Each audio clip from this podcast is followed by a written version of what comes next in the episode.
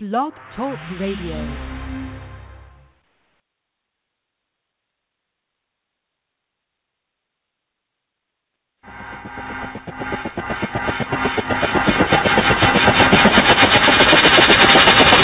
We are now about to present the main attraction of our world famous show.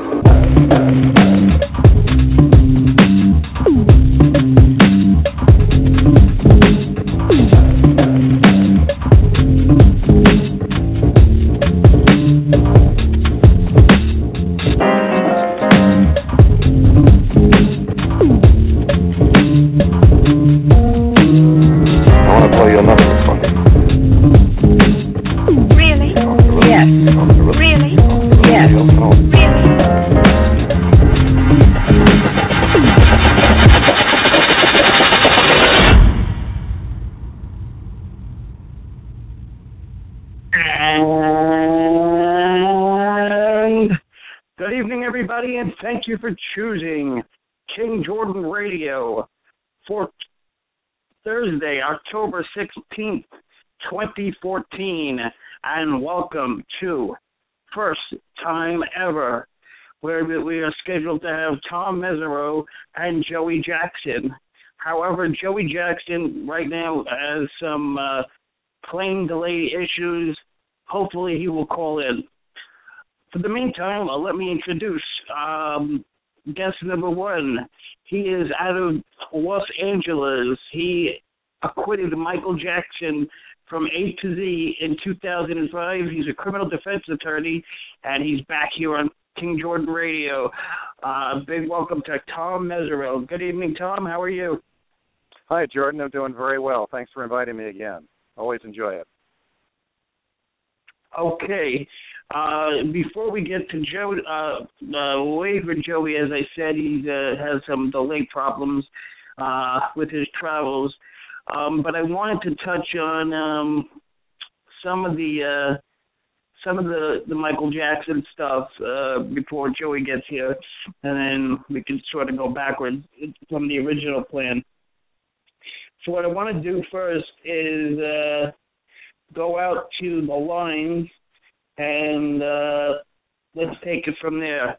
When I say your area code, uh, just tell me your name and where you're calling from, and then you you can continue. Let's go out to four four three. Please state your name and where you're calling from. And you're on the phone with Tom Mesereau. Deborah from Maryland. Hi, Deborah. Hi, how you doing? I'm doing fine. Oh, it's so nice to speak with you. Same here. Thank you. I just wanted to thank you so much for all the efforts that you have put with Michael. It has really made me Yes, proud. I'm sorry. I don't mean to interrupt you. Joey Jackson just texted me. He will be calling in in two minutes, so uh, we we can proceed. And you can go ahead with your question, dear. Okay, Mr. Mesereau, um, listen to your last when you was on the show at last, and you did say that you would consider helping the fans and defending Michael's name in these charges against him. Well, uh, what I said was this. Um, you know, I think the lawyers who are representing him are somewhat tarnished because Howard Weitzman, the lead lawyer, settled the Chandler case in 1993, where Michael paid, you know, allegedly close to 20 million dollars to settle that case. And in my opinion, that was the worst settlement in American legal history. And you know, Weitzman signed the settlement agreement. He appeared at a press conference announcing it, and I didn't think it was really helpful to have him uh, defending, you know, Michael's reputation when I think that settlement hurt Michael's reputation. I think it set in motion a, a lot of events that ended up really hurting Michael. So, um, what I said was that I would certainly consider it if asked. I have never been asked, but I doubt whether it would work because I would not join forces with Weitzman. I would not report to people that uh, that I think you know made poor judgment when it comes to Michael, and I would require complete independence. Susan, you and I would have to be in charge. We would have to pick who the lawyers were, and there would have to be an understanding we're not going to pay money and settle it. And they'll never agree to that because I think Branca and Weitzman uh, if they can't get the case thrown out, and they're trying to get it thrown out, by the way, there's what is called a motion for summary judgment that's pending. They're trying to say to the judge, throw it out. It was filed way too late, and I hope they win that. But if they don't, I doubt whether they would want to relinquish control or authority to me. And unless they did, I'm not going to go through some of the politics and the nonsense that have characterized, you know, Michael Jackson's legal battles, you know, his whole career, and are, you know, and and would end up characterizing uh, his legal battles even after he's passed away. So yes, I would uh, relish the thought to uh, to take it with charges and and put them where they belong, but I doubt whether that will happen because I don't think the people in charge will want to relinquish any control. I agree with you so much, and it just pains me to hear that. I, I agree with everything that you just said. But I'm well, gonna keep trying. You. So hopefully, we the fans can rally together, and it's possible. We can just try. Well, thank you very much, and I appreciate your support and your uh, your allegiance to Michael Jackson. Who was a great person. Thank you. Thank you so much. Thanks. Nice talking to you. Okay. Okay, ladies and gentlemen, now it is for the first time ever. Let's bring on the line with us for the first time ever. He is a CNN slash HLN legal analyst. He comes. He also uh, works out of New York, my hometown, and he joins us on King Jordan Radio. His name is Joey Jackson. Good evening, Joey. You're on the phone with Tom Mesereau and me, King Jordan. How are you? It's a pleasure and a privilege. I'm doing great. Thanks for the great introduction. Listen, how you know that you might be doing a little something in this world is you get to be on the radio with Tom Mesereau and King Jordan at the same time. What am I doing right? Tell me. Tom, Joey, you've done Tom, great Tom, work. How do I get to be on the radio with Tom Mesereau and Joey Jackson? That's the question. Am I- This is, this is Tom Mesereau. It's, it's, it's a real honor to be with Joey Jackson, a great lawyer and, a, and the greatest legal analyst on television. I really mean that. Tom, I got to tell you, I I am gratefully appreciative of that, and uh, you are such an inspiration. I have to say. So, listen, King, before we get into the meat and potatoes, I got to at least say a few words to Tom Mesereau. I mean, you know, you've been practicing law for an awful long time, and I think you know, for a lot of lawyers who are looking to come in and do trial advocacy and trial work, you really set the standard. And what a fine example you know, in terms of taking over a court case, a high profile case, being no nonsense, representing your client, doing it with dignity, you know, getting great results for him and it's just it's a privilege to uh, you know, to be on with you. Tom Mesereau Well, in the thank you very much. Yeah, baby. well, thank Now, you so Tom, much. I just You're welcome. Tom, you did tell me that you uh out of nowhere one day we were talking and I said and you told me, uh, who's that Joey Jackson guy? He's great. Uh is that correct? Well, that's absolutely correct. And what Joey brings is, is is a keen mind when it comes to the law and a lot of experience behind him trying very difficult cases. Uh, he brings practical experience, he brings insight, he brings wisdom, and he knows how to express it in a way that really makes sense. He's a, he's a terrific legal analyst and a great lawyer. And I wish him the best success, and I always enjoy watching him and listening to him. I learn from him every time he opens his mouth. You know, that's so sweet, Tom. Listen, King, I want you to save this tape. I need you to get me a copy so I can promo it everywhere. Words of Tom Mesereau to me. Are you kidding? You know where this is going to get me? but it's it, it really is a pleasure. I'm glad glad to uh, glad to be on. Okay, I want to start with the uh, Jodi Arias retrial of the penalty phase.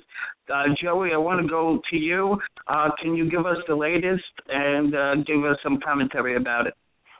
Sure. You know, it was Tom. interesting because today what we did, King, is we did a segment on, uh, you know, things that were overheard in terms of what the jury was saying. And it was, you know, some of the comments were pretty comical from some uh, potential jurors because, as you know, the short answer is that they're in jury selection because they're trying to find a neutral jury, an impartial jury, you know, one that could sit in judgment of Jodi Arias. And so, obviously, as they go through that process, one of the critical questions is have you have you heard about the case before? Now that in and of itself, King, is not what we call outcome determinative, meaning it doesn't determine the outcome of whether you can sit, but certainly if you say you have, now the attorneys are going to press you on, well, what do you know about it? Do you have one favor one side? Do you favor the other? How closely did you follow it? Did you hear all the testimony? You know, so um, unfortunately, we can't get cameras in the courtroom for the retrial, but you know, there could be uh, you know media personnel in there, and they're tweeting out and so it's very interesting some of the things that are overheard in the courtroom in terms of what the uh, potential jurors are saying, in addition to what they're saying to the attorneys. Uh, for, you know, for example, you know, one juror just came out and said, you know, something to the effect of if ever uh, there was a death penalty case or someone who deserved the death penalty, it would be her.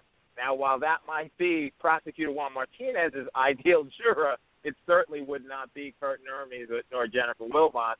Um, you know, but there were comments to that effect. There were also some comments regarding people who say they haven't heard it. You have to question heard about the case. You have to question whether or not you know those jurors are being completely candid, particularly if you're in the Arizona area. I don't know how you know you would not have heard it, but we, we went through a litany of, of various uh, things that jurors have said, and hopefully they'll be able to get you know a jury in place, and they are looking for about six or seven alternates. Of course, there'll be 12 jurors who sit in judgment, and just to be clear, so that the you know the listeners understand, they're not retrying uh, you know factually the guilt nor are they retrying what they call an aggravating circumstance, which would justify the death penalty. That is, that she engaged in, you know, extremely cruel behavior.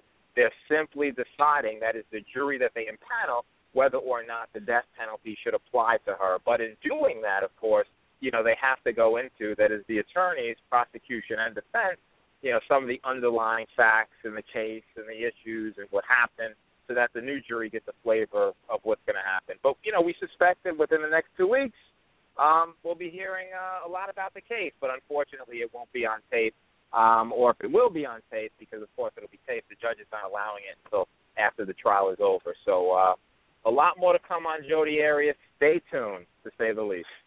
Joey, is it true Yes, that she's indeed. still representing herself? I'll tell you what happened. Initially, she was attempting uh, to represent herself, um, and in fact, the judge let her because there's certainly case law that supports the notion that Sure. if a client wants to represent themselves and they are you know, make an intelligent, voluntary, and knowing, you know, uh, waiver to the court that they don't want counsel, that they should be permitted to do it. But it turned out that that was just a ploy because while the judge initially, Judge Sherry Stephens, initially granted the motion of Jodi Arias to represent herself, Jodi a couple of weeks later said, "Well, I'll tell you what, Judge, I won't represent myself if you give me a lawyer other than Kurt Nurmi." And uh, the judge, of course, said, "You know, you don't get to pick and choose who your lawyers are. We, we're going to give you someone who, you know, who's competent and responsible. We deem him to be that, and therefore he's staying on your case. And plus, it would prejudice you based upon his knowledge of the case and having been there from day one if we took him off." So she then withdrew her request and therefore she will not be representing herself. Kurt Nurmi and Jennifer Wilmot are still serving as her counsel. To make a long story short, then, it appeared as though that was simply a ploy to get him, Kurt Nurmi, off the case. It didn't work. He's remaining on the case, and she's represented by counsel because otherwise it would be a circus. Well, you know, this was a very tough case to defend, and I thought the lawyers did an excellent job last time. I really do. They were criticized, you know, uh, you know, left and right by all sorts of people, but when you really looked at the facts of that case, the absolute brutality of the of the murder of an innocent young man who really doesn't look like a bad guy at all, and the way the way she, you know, reportedly tried to plan it and then cover it up, and that some of the comments she had made to various people, I think they did an excellent job uh, not getting the death penalty. I really do. You, you know, the problem that I had with them, Tom, well, I didn't much, I didn't have problems with the attorneys as much as I did with the client. Um, you know, there were many things that she gave the indication of on the stand that Mhm. were not corroborated. And so, for example, instances, and, and it's always a tough line, and, and obviously the, you know, the listeners need to be aware between, you know, we as attorneys trying to blame the victim and at the same time trying to get our clients off by giving them some understanding of who the victim was and what you know responsibility they may have had for what happened to them. But you know, when she gets on the stand, some of the things out of her mouth, you have, and it just made me wonder. For example, the abuse. I've endured abuse Mhm. his hands, and he broke my my finger, and he tossed me and turned me and moved me. Oftentimes, as we as attorneys, you know, King, when we put witnesses on the stand, and they say those things, there would be, for example, a a recent outcry witness. There might be someone Mhm. who's sued. There might be a police report. There may be something to document what you're saying. And so, to the extent that she testified ad nauseum about, you know, just picking things out of the sky, Mhm. I had to question whether or not the attorneys were in charge or she was in charge. Now, clearly, the stakes are very high. We get that. and clearly her life is at issue. You know, so you want to do all that you can do, but when she was on the stand, uh, you know, just talking about things, you have to wonder whether that backfired on her or not. So that was that was my uh, issue with Jodi yeah, I, I, amongst again, other issues. this this was a classic case for death, and I don't think it backfired because they didn't impose death. And I you're in a you. very you're in a very conservative venue. They had to take some risks to to humanize her and convince some of the jury that she didn't deserve the death penalty, and I think they succeeded at it. So I Yeah, they seem very hard. They seem hardworking and dedicated to me. I think they had a very difficult client to deal with, given her interviews and the way she behaved. But I think they took risks, and I think they were really, really, uh, you know, passionately dedicated to saving her life, and they did. So I give them Yeah. credit. They were not an easy in an easy situation. No, they weren't. It's interesting though, Tom. You mentioned humanizing the client.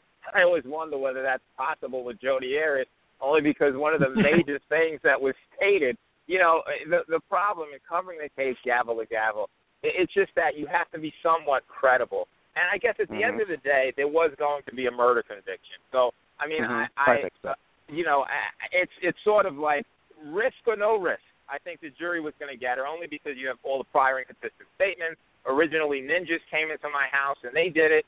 The ninjas, you know, they came and they spared my life, but they killed him. You know, and I Mhm. got scot free, not a nick on me. It was all him. But then, no, it wasn't the ninjas who did it. I mean to say that he was chasing me and he went to grab a gun and he tried to kill me, and I had no choice, so it was self defense. So there were many machinations, and I think it's true that the the attorneys were put in a difficult position, particularly when you know King attorneys like Tom and myself will move to exclude evidence so that it doesn't come in against the client. But as we know in Mhm, the Jodi right. Arias case, all of her prior inconsistent statements that Mhm. she made that hurt her certainly were allowed and otherwise admissible. And so it Mhm. was very hard. And at the end of the day, I mean, look, they got four jurors to say don't impose death. Um, but I just have to wonder how, in in the final analysis, whether that was based upon advocacy or whether it was based upon because we heard from the jury foreman after the fact and other jurors whether they were just smitten with Jodi Arias based upon her look and based upon you know uh, her, her sex appeal, so to speak. So it's a tough case. A lot of these tough cases are. But you know, look at the end of the day, she didn't get the death penalty, and I think certainly the Yeah. deserve credit for that. Well, experienced Tom, I wanted to- you know. Pardon me. Go ahead. I'm sorry. Yeah, I was going to ask you a two-parter. Uh, I had Dwane Cates, uh, uh, uh, an attorney uh, um, from Phoenix. He thinks that they shouldn't have uh, went to the death penalty again.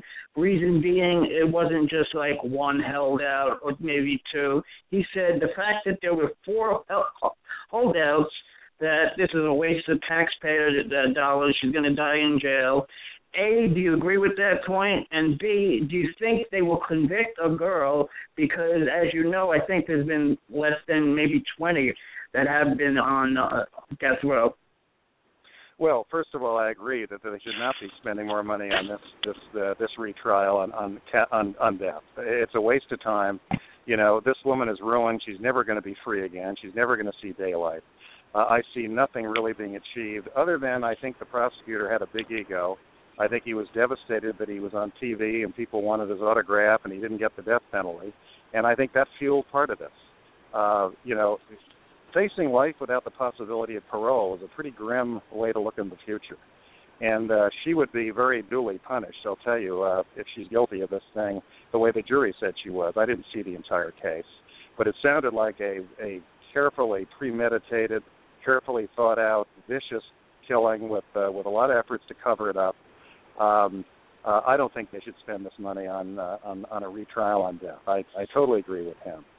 Um, I'm against the death penalty, so I'm uh, I'm a biased person.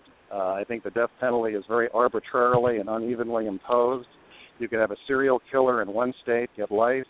You can have a, a young person with no criminal record in another state gets death, and uh, it's done very arbitrarily. Uh, they're often wrong. Look at Barry Scheck and the Innocence Project, what uh, the kind of great work they've done, showing that people who are who get the death penalty often are innocent. Um, you know, mistakes are made, and you can't afford to make mistakes. Uh, so I don't think the death penalty really accomplishes much. It doesn't seem to deter crime. Every study seems to show that. So I'm against their retrying her. I really am. Um, what was the other Joey, question, Jordan? Oh, the so, other so you me question was let me re- let me respond to that before he uh, before Tom uh, you know references your other question. And this just goes to show that that good minds could disagree. Now, here's the point. The point is that you know it's not that I'm a proponent of the death penalty. I am a big proponent of justice. And my issue, and you raised the issue about what uh, you know Mr. Cates said, and he was making this case a referendum on the death penalty itself. And what my view of the world is that each state has a governor and elected legislature, and they decide what the policies of that state are. I mean, we know about federalism. This is not a political science discussion, but we have a president in federal, and then we have various states, there are 50, who elect their people. Now, in New York, we don't have the death penalty. In many other jurisdictions throughout the country, you do. I believe it's 32 uh, at least out of the 50 that have the death penalty. And so that the decision about the death penalty, as you know, opposed or unopposed as I may be, is left to the local representatives in the in the states throughout the country. Now, having said that, in this particular case, you have to understand, uh, you know, and I say that not you, you, but just in general, that there's a victim here. And while the death penalty, you know, according to Mr. Cates, is making a referendum about the death penalty, this case is about Jodi Arias and what she deserves. And there's a family there, and that family is Travis Alexander. And in this case, unlike many, many other death penalty cases, which I absolutely agree, we have a wonderful innocence project. That innocence project having fabulous lawyers who who are able to get DNA and determine that someone's not guilty, that there's evidence that would suggest that there's someone else. The death penalty is so final you can't reverse it. But you know what? That's not this case. In this case, there's compelling evidence establishing what she did. And based upon that, I think the uh, the prosecutor, whether he personally, Juan Martinez, and I don't know, I haven't spoken to him, whether he personally supports or opposes the death penalty, he has two obligations. One, to carry out the law within his jurisdiction of Arizona, and the death penalty is the law there. Number two, the obligation is to to deal with the family.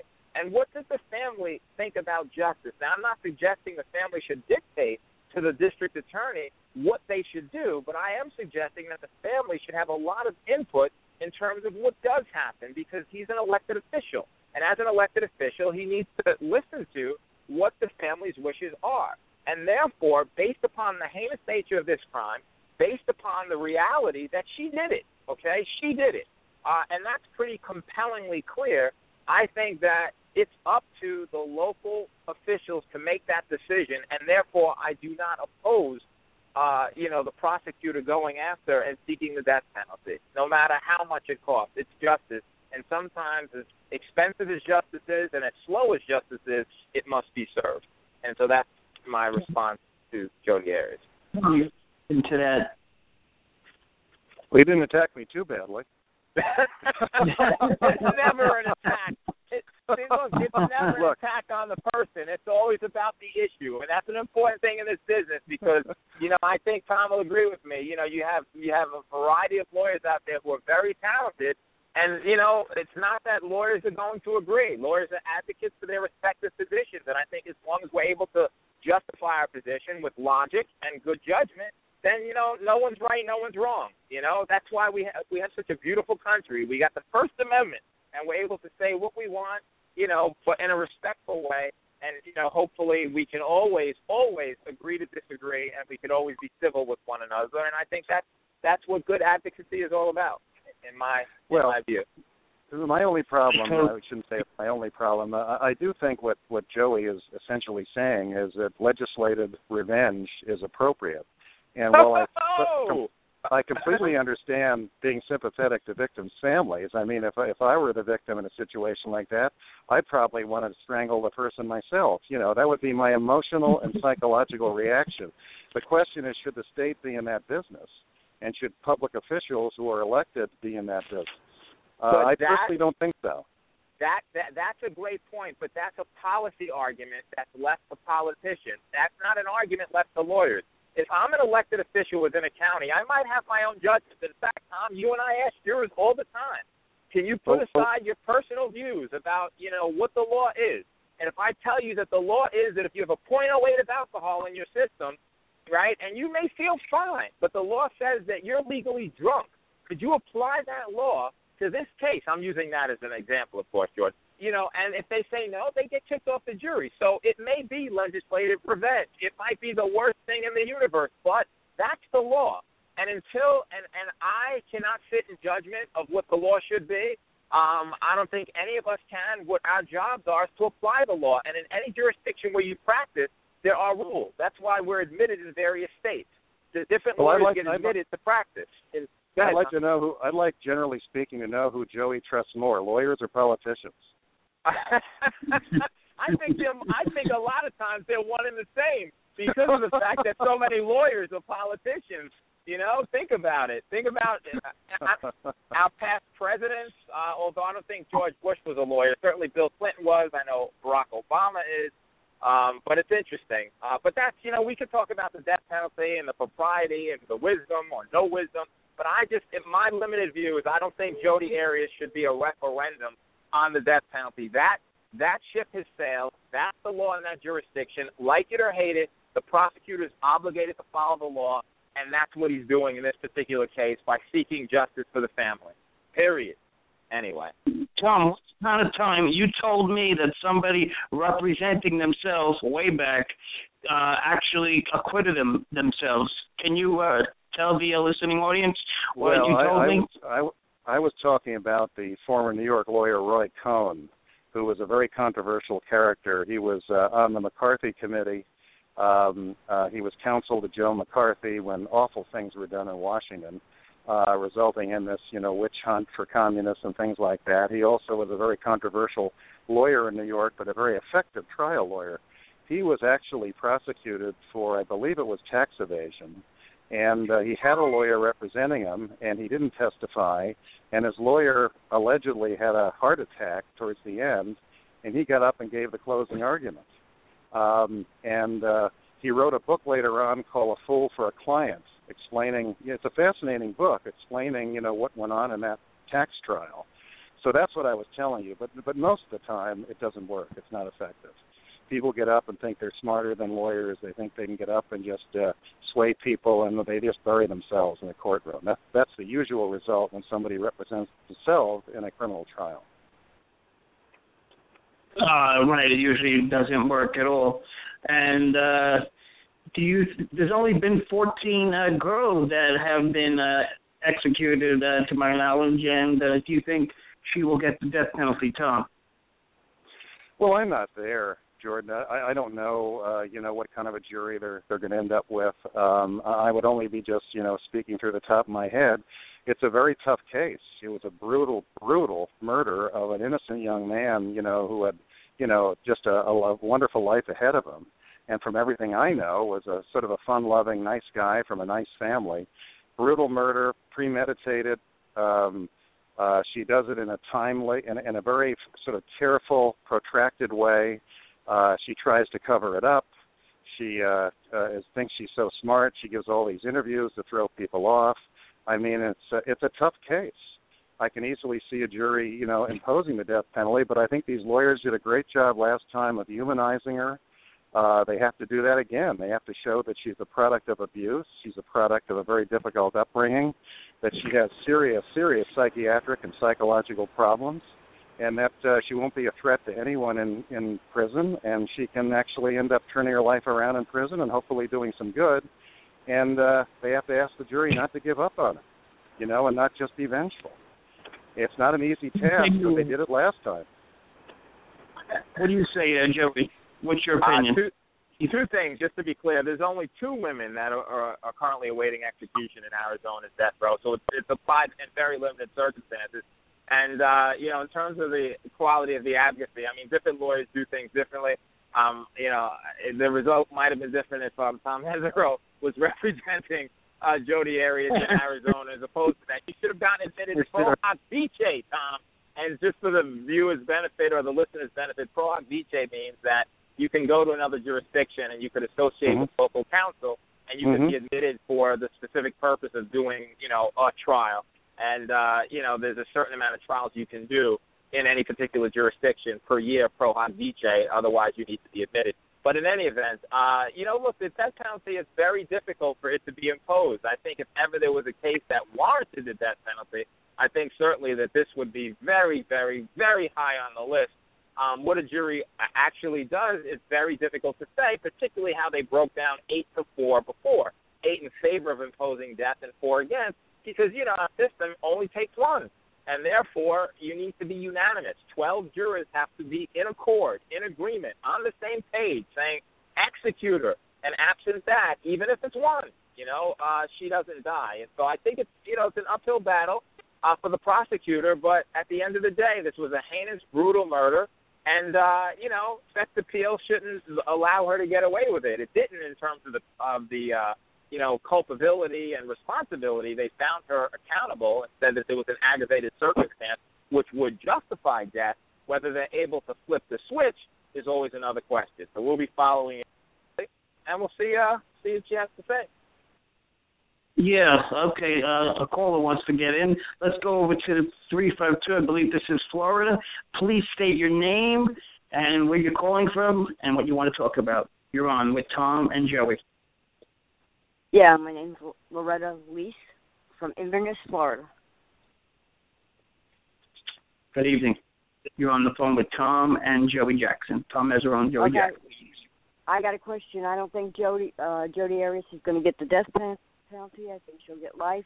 I want to know what life will be like for her in prison. Will she be confined to herself? Will she be among other inmates? What will life be in, in Arizona State?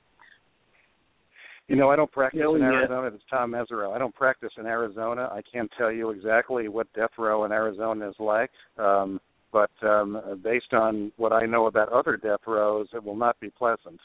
Um, you'll be isolated much of the time. Um, it will be a boring, you know, uh, endless, you know, days of just uh, very little hope, very little interaction with others. Uh, it could be a very, very, very unhappy, difficult way to live. No question. You uh, agree with that, Tom, uh, Joey?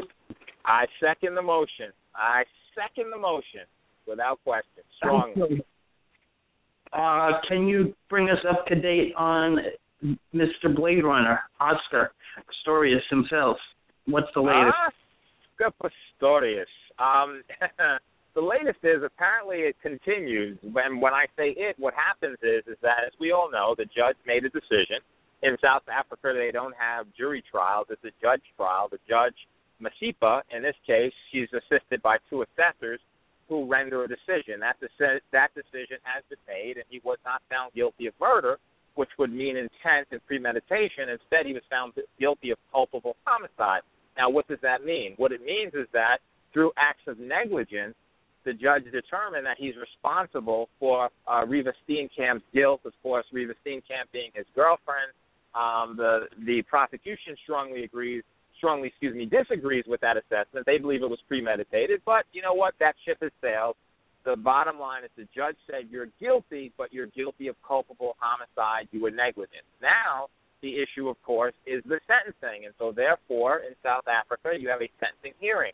At that time, the prosecution is allowed to put on witnesses, and those witnesses on the stand give some indication to the judge of what we call as lawyers mitigation. What that means in English is why should the sentence be light? Why should the judge impose something that would be non incarceratory, meaning not in jail? And so that's what we've seen. We've seen the, the uh, prosecutor uh, cross examine witnesses from the defense, the defense witnesses saying, you know what, he shouldn't go to jail. He should get community service. What was interesting, though, was when one of the witnesses said that, um, the judge said, well, what did you have in mind? What do you mean by community service? Now, that was telling to me in as much as if the judge was not contemplating that, the judge would not have even have entertained it by asking a question, at least I don't believe. I mean, if the judge was inclined just to consider jail, but maybe she's just being fair and reasonable and wants to explore all the facts and all the issues.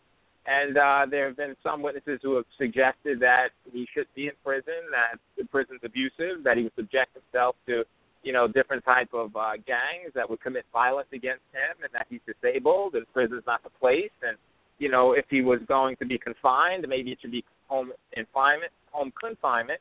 So it rages on, and the judge has to continue to listen to that, and the judge, of course, has to listen to the prosecution cross-examine those witnesses, and the prosecution put on witnesses of its own concerning why a jail sentence would be appropriate. Now, and uh, you know, it, it, pretty much it's based on precedent, and so precedent suggests that in these types of cases you can get anything from probation to 15 years in jail, and so it'll be up to what Judge Masipa does. She has not done it yet, but we suspect that you know any day now she'll be uh, she'll be making a decision upon whether Oscar stays home, goes to jail, does community service, you know, or or some somewhere in between.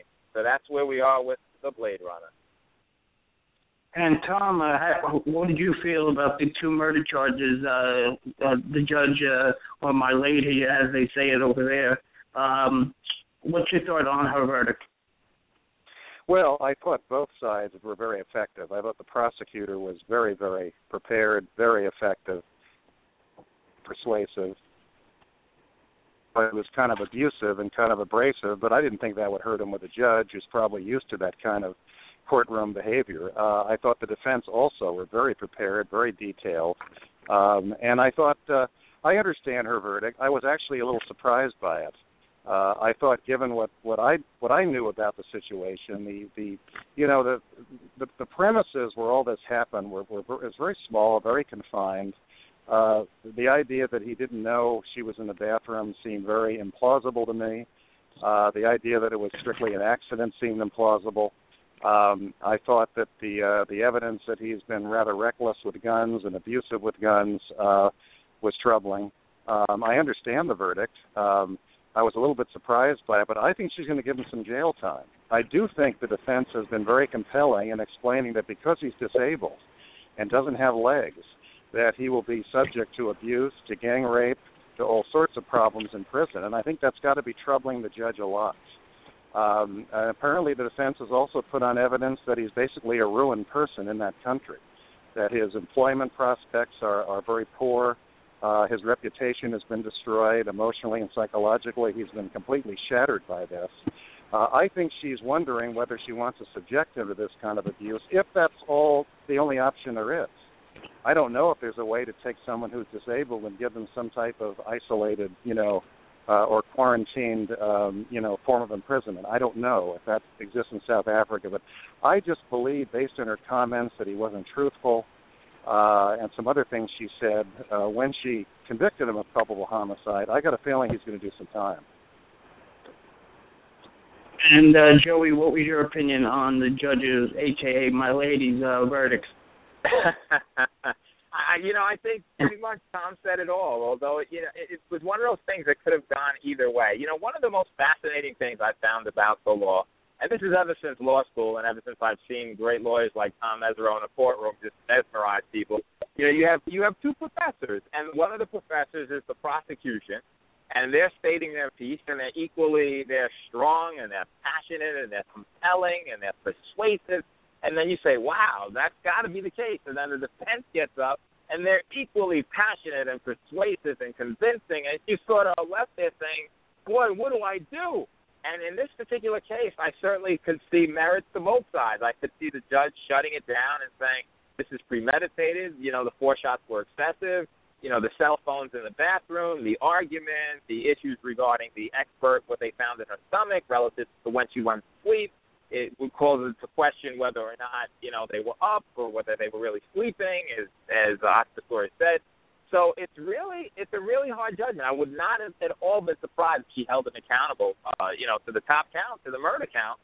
But I could see, based upon the defense and their passion, what they brought to it, that she could find negligence, which is what she did. And I always was very interested, and it fascinated me, and it fascinates me to this day about the law, how you know you have point A and point B, and we all may take different roads to get there.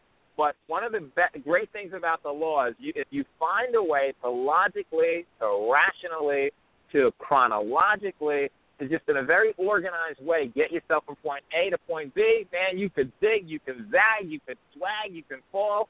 And I think that's what that's what happened here. The judge said, "Look, I think it's culpable homicide," and she found a way to get from that point, you know, to from the point she was to that particular point. And so, you know, who knows? Justice is elusive sometimes. But uh, right now, I think the justice is hinging upon the verdict that she gives. So let's see whether you know, her verdict is uh, he goes to jail, or her verdict is uh, that he stays home confinement, or that he gets probation.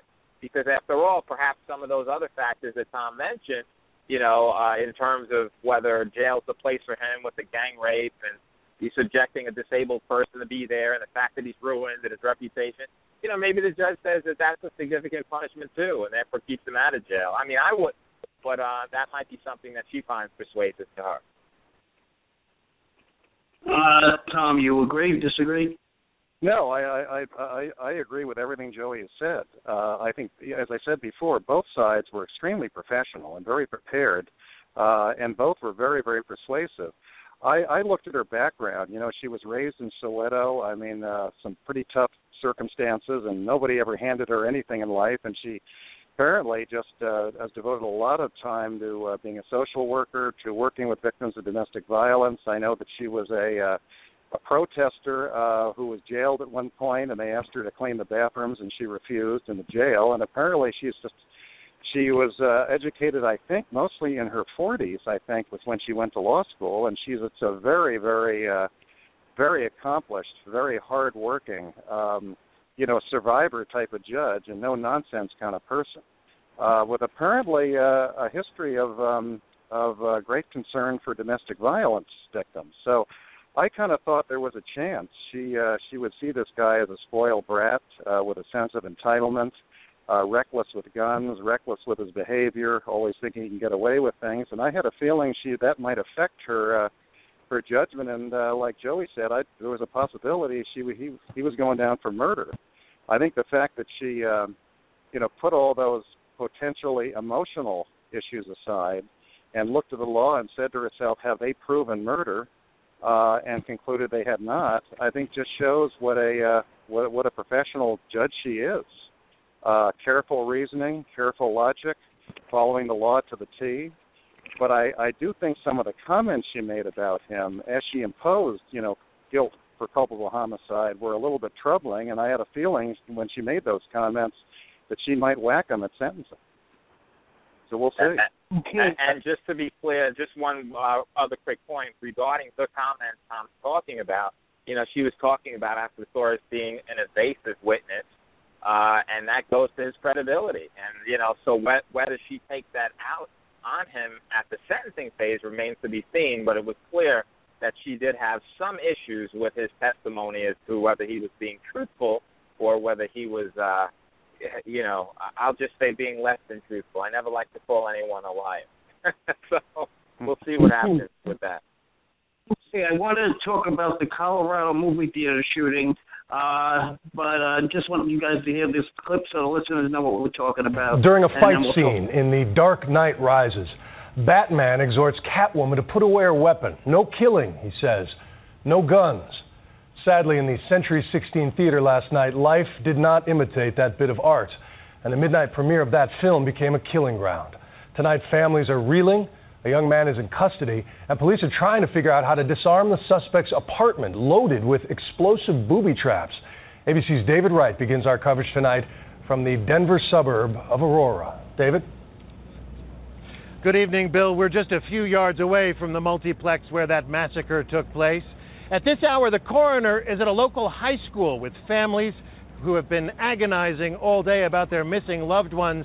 And outside that high school, as you can see, people are crying. The midnight showing of The Dark Knight Rises.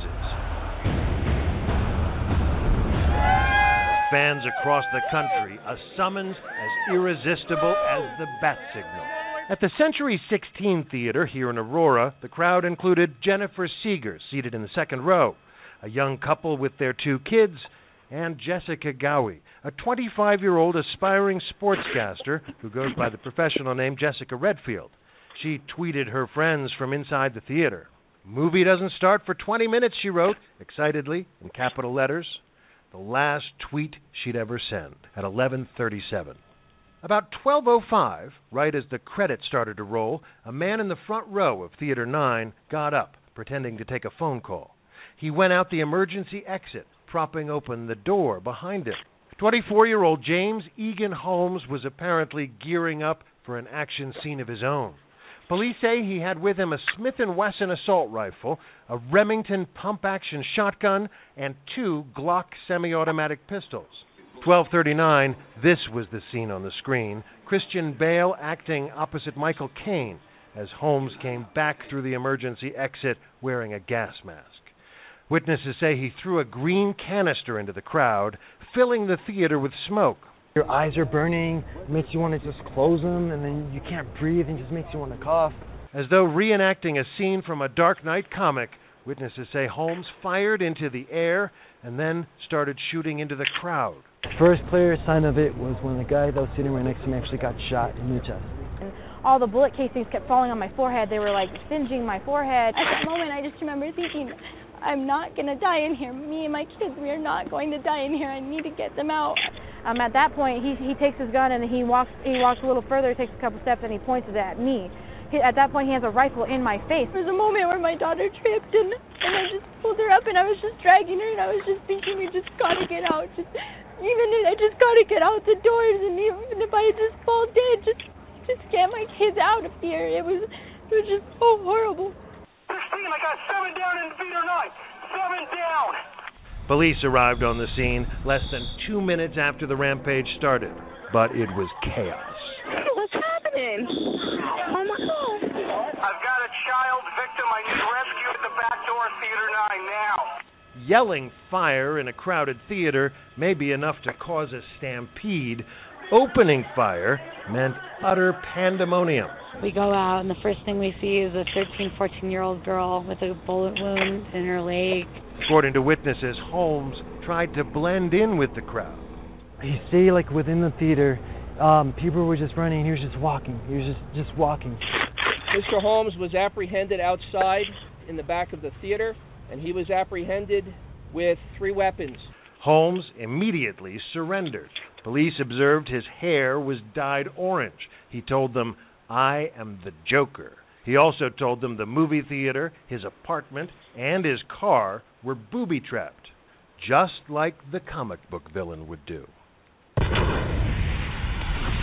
A full hour after the rampage began, the story broke over the airwaves. By then, 18 ambulances were there, triaging the victims and transporting the most serious cases to six local hospitals. 12 people killed and 58 injured, 70 victims in all. So many, the police turned the back seats of their cruisers into makeshift ambulances. Back is full of blood. I don't know if that matters or not. Full of what? Blood. By 2 a.m., Holmes' apartment block was evacuated as the bomb squad started assessing the booby traps. They were extensive. I see an awful lot of wires, trip wires, jars full of ammunition, jars, jars, jars full of liquid, um, some things, things that look like mortar rounds. We have a lot of challenges to get in there safely. Today, inside dozens of hospital rooms, survivors struggle to make sense of all this. It was cold and calculated, definitely. Um, it seemed very methodical, just the rate at which he was firing and how he wasn't really moving position. Um, he was just like unloading into into the crowd. And all day long, ten bodies remained inside the building while law enforcement secured the scene. Their families and friends left, waiting and wondering. Tell me where he is, okay? Find my son. I don't know where he is. Okay? Somebody find him and call us. Tell him to call us. His son never called. Sadly, Alex Sullivan is dead. Late in the day, the authorities finally started to bring out the bodies. Among the dead, Jessica Ghawi Redfield, that aspiring sportscaster who was so excited before the movie. Tonight, her mother spoke with Diane Sawyer. My life is forever changed and forever damaged by one person's horrible, violent choice.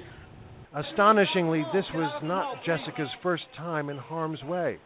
Last month, she happened to be in a Toronto food court when a gunman went on a deadly rampage there. Her friend Peter Burns said that experience led her to make the most of every day.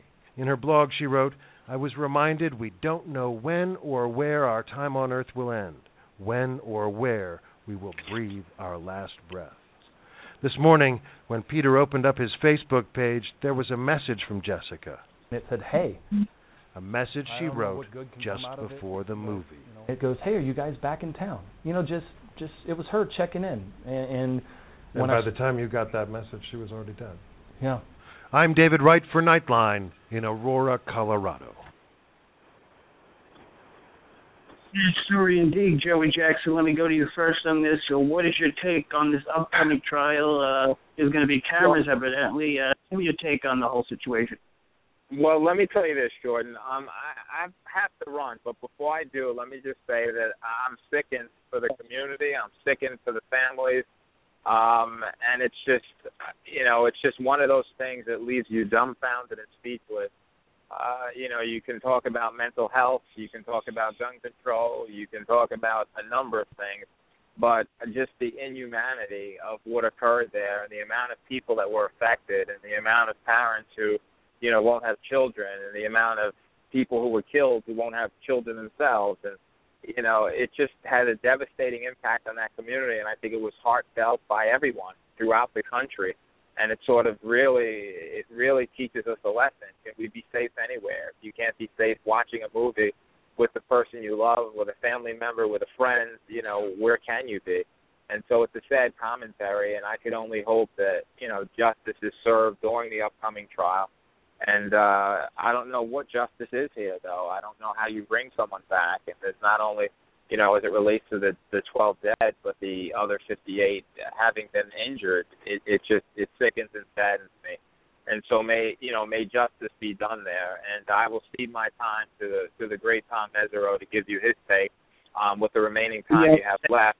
Um, but I just want to say this, um, and and I don't. This is a very serious topic, and I don't want to make light of anything. I just want to say to Tom though that I do have a bone to pick with him because uh, how can you get him on your show, but I can't. I can't get him on HLN. But uh, that's a question that Tom's going to have to mention. So, but uh, listen, Tom, Tom, let's do this Well, again. uh, And I'm, thank you. yeah. Thank you so much for uh, making this season three uh, possible. I, I always, uh, the fans have asked for it. I have asked for it, and uh, you came through, and you've always came through. You were my very first guest when I first started doing this radio show, and it's great to have you uh, here again. Well, uh, it's Tom. interesting how I'm your first guest, and then all of a sudden you improve and upgrade the quality of your guest by getting Tom Mesereau there. It's just not fair. It's not right. But uh, um, pass along my number to Tom, please. And Well, uh, Tom, snowball. we should, we should have a discussion. But again, I know you know I didn't mean to do it on the heels of Aurora. It's just that I got to go, and um, I just want to convey that. And it was my pleasure. It's always my pleasure joining you, uh, Jordan. And it, it's it's just an honor to be on with Tom Mesereau. So uh, let's let's get him, you know, where I could see him on a screen. But in any event, uh, peace, love, and happiness to you both. All right. Well, thank you for the compliments, Joey, and I look forward to seeing you on, on HLN. And uh, thank you for all the insight and advice. You were just terrific, and your views are uh, very, very important. They it's really my are. honor and privilege, and if we're lucky, we'll get to see you on HLN. So listen, you be well. All right. You take care, both Thank of you. you. You too. God bless. Thank you. Bye bye. Thank you. Thank you, Joey. And uh, Joey, uh, uh, Tom, uh, you always, Tom, you always are a big fan of Joey, right? Pardon me? You always have hear what you been a big Oh, I'm a very Joey. big fan of Joey Jack. I think he's a terrific legal analyst. I think he has tremendous insight. I think he has experience behind the insight. I think he combines an academic knowledge of the law and procedure with uh, with great experience, and he uh, he comes across as a very very wise, uh, insightful analyst. And I don't think there's a better one on television. And and uh, I've never had the honor of doing a case with him, but my understanding is he's a terrific lawyer and relates very well to juries, uh, treats the court and everybody with great respect, and does a great service for his clients. So I think he's a he's a tremendous asset in many different ways. I of course echo what he said about that horrifying, you know, case in Colorado. I just it's it's terrifying beyond belief. It's almost hard to imagine such a thing happening. And I remember when I was following it, I just uh, was so sick for the, the just so I just felt so horrible about the families who went to this theater just to have a nice out, a night out, and you know their families were just devastated. People killed, people maimed for no reason.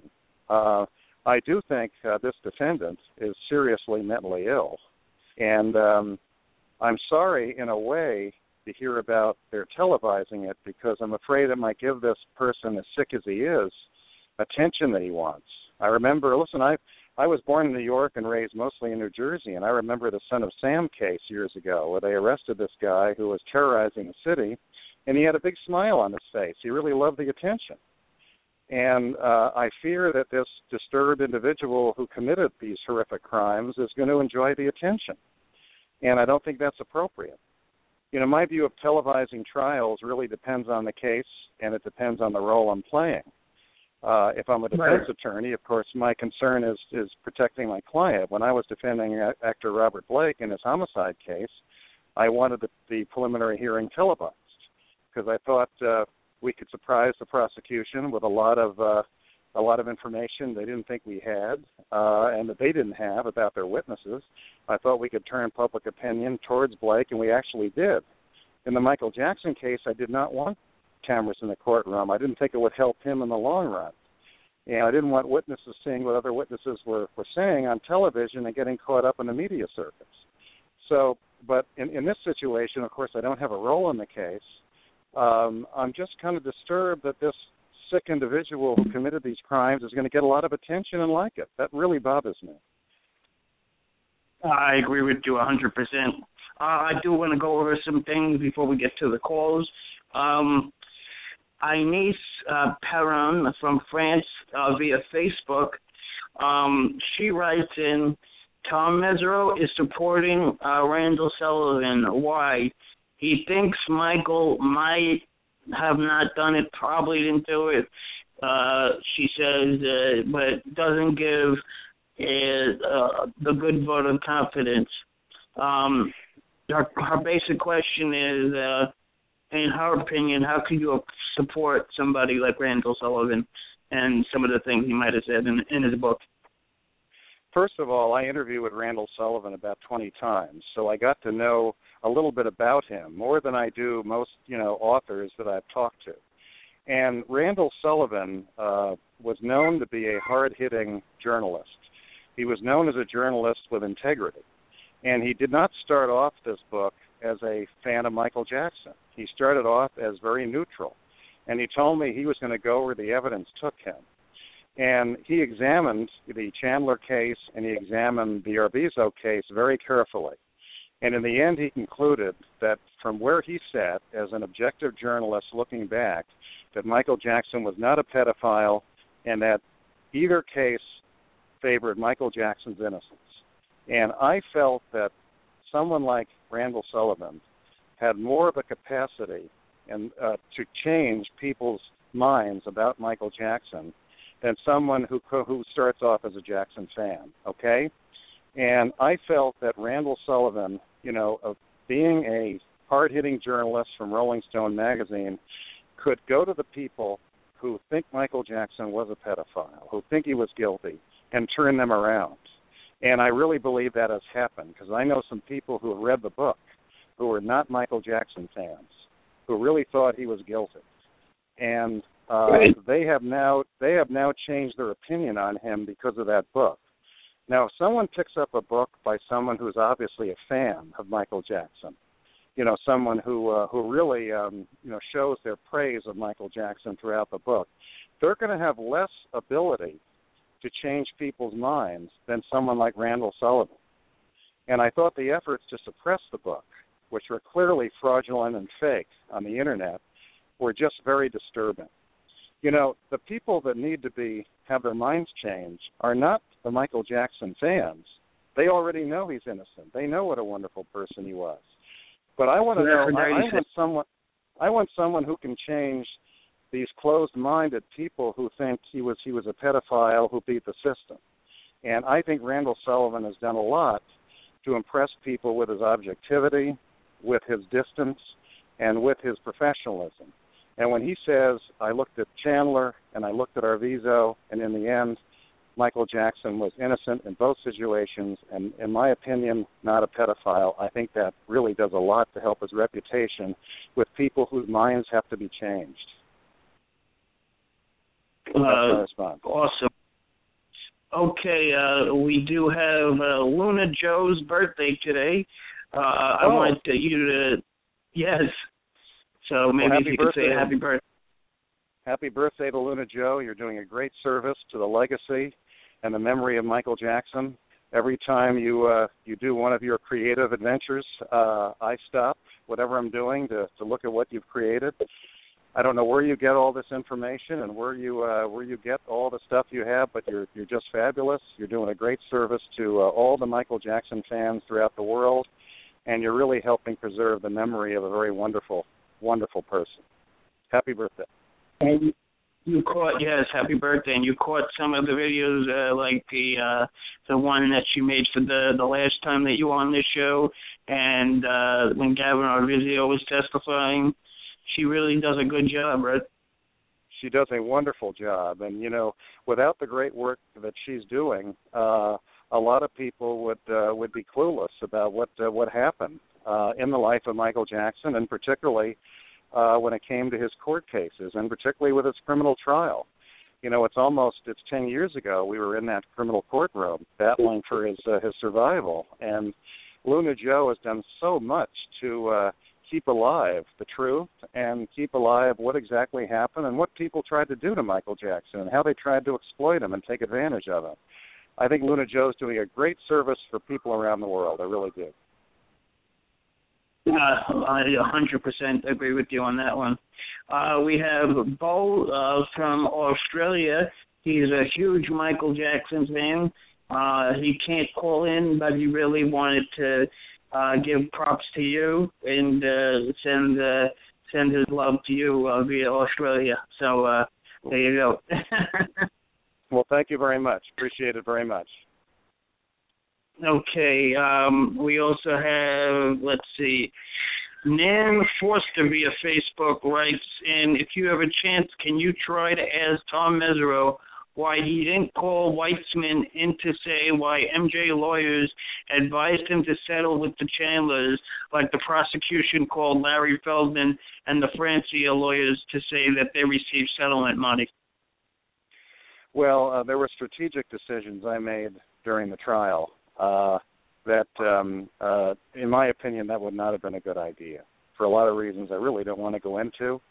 But um, you know, trials are tricky affairs because you can't always predict from day to day what's going to happen. And sometimes you don't call witnesses that you think you've already done well on cross examination. I thought our cross examination of Larry Feldman and some of these witnesses associated with these settlements were very effective. I thought um, uh, that a lot of the punch that the prosecution thought they were going to get from witnesses like him uh, was just not there. So my feeling was after we did very well with those witnesses in cross examination, the uh, the smarter course was to kind of leave that issue alone and go on to something else, rather than just sort of prolong it. And uh, fortunately, uh, these decisions uh, were correct. Yeah, and uh, she she also said that reading back so much of the testimony uh, as she just did the other night, she finds it so mind-boggling to believe even one shred of what Wade Robson is saying. It's it's mind-boggling to me as well. I mean, I couldn't uh, I couldn't phrase uh, phrase it better. You know, I I met with him and I met with his mother and I met with his sister before we called them to testify, and they uh, they were among Michael's strongest advocates. And he's a very intelligent, articulate guy, you know, who was adamant to me in the strongest way that he was never improperly touched, never molested, never abused. And he was so strongly in favor of Michael that I called him as our first witness. I just said this this is a great way to start a defense case with this man getting up there, passionate, you know, adamant, uh, articulate, intelligent, you know, uh, and he was very persuasive, and and he was attacked viciously by the prosecutor Ron Zonen, who's a good cross-examiner, and he would not waver, he would not budge, and to have him suddenly, you know, reverse course the way he has in a civil lawsuit for money is very disturbing. Uh, no question. Let's go out to the phones. Uh, let's go out to 979. Please state your name and where you're calling from. You're on with Tom Mesereau. 979, it's your turn. Hi, how you doing, Jordan and Mr. Mesereau? This is uh, MJ Brookins from Texas, and Hi. I, I was going to ask Mr. Mesereau some questions, but I don't need to now because he's pretty much covered everything that I wanted to to know. He, he started off um, answering, and he just finished answering, so he's doing a pretty good job without me having to ask anything. Thank you so much. Well, thank you for calling. Nice talking to you. you too. Okay, let's go out to uh, New Jersey, I believe this is. 609, please state your name and where you're calling from. You're on with Tom Mesereau. Is this me again? Hello? Yes, you're on. Who's oh, calling? Jordan. Jordan, it's Heather. Oh, hi, Heather. Hi, Heather. How are you? I didn't know I was going to be able to get on so quickly. You're on. Hello. Hi, Tom. How are you? Hi, I'm doing fine. Good. How's everything? Good. Great. Everything's great out here on the East Coast. It's a beautiful Uh-huh. night. Um, Right. we spoke. we spoke once before, and I was really nervous. And you Okay. told me- nothing to be, nothing to be nervous about. Believe me. And you told you told me you you told me that I was talking to a fellow New Jerseyman, you know, and I started to relax a little bit. So um, anyway, um, it's great to be on. Um, I came, I started listening right after uh, a couple minutes before Mr. Jackson had uh, had had logged off. You were talking about the uh, the guy uh, with the that the shooting that happened there in the, in the theater a few years ago. yes. you mentioned it. You guys, uh, you know what? I- I'm I'm curious as to what both of your opinions are. I'd like to know what happened to this kid for him to just wake up and say, "I'm going to go. I'm going to do. I'm going to go do some shooting, for lack of better words, tonight." I'm curious as to what happened to this kid, as to why he did that. And if you noticed, if you noticed, shortly after that happened, it just kind of died out. I, I what happened to him? Like what? You What know, apparently he was a, apparently he's a person with an extremely high IQ. Oh yeah, at, he ti- at, at times was brilliant uh, in his studies in school. Uh huh. Uh, and um, you know, clearly he's me- he's got to be mentally disturbed. He has to be mentally ill. He has to be living in some type of fantasy land uh, with some, you know, a lot of paranoia thrown in. Uh, you know, and I'm not a professional psychiatrist. You know, I can't analyze them the way a professional would, but this person has to be very sick to do what they did. Has to be. He has to be living on in fantasy land. He has to be paranoid.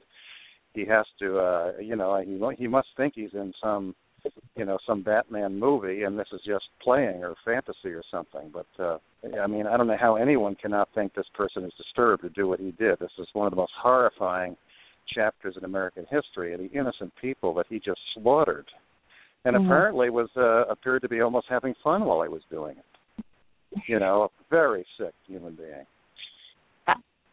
Yeah, yeah. I, I, I just, I, I could, you know, never. I, I, me personally, I, me and a lot of other people couldn't understand what triggered, what happened to this boy.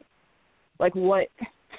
you don't just wake up and say, like I said before, you're going to go, you know, try to kill a bunch of people in, in the theater. You know, the same thing. The same thing. The same Well- thing with the school shooting. Yes. I think he did have this all plotted out uh, according to the timeline. This was done over months and months of time. Uh, it looks like. So he, I don't think he just woke up and did this like some of the other mentally ill people.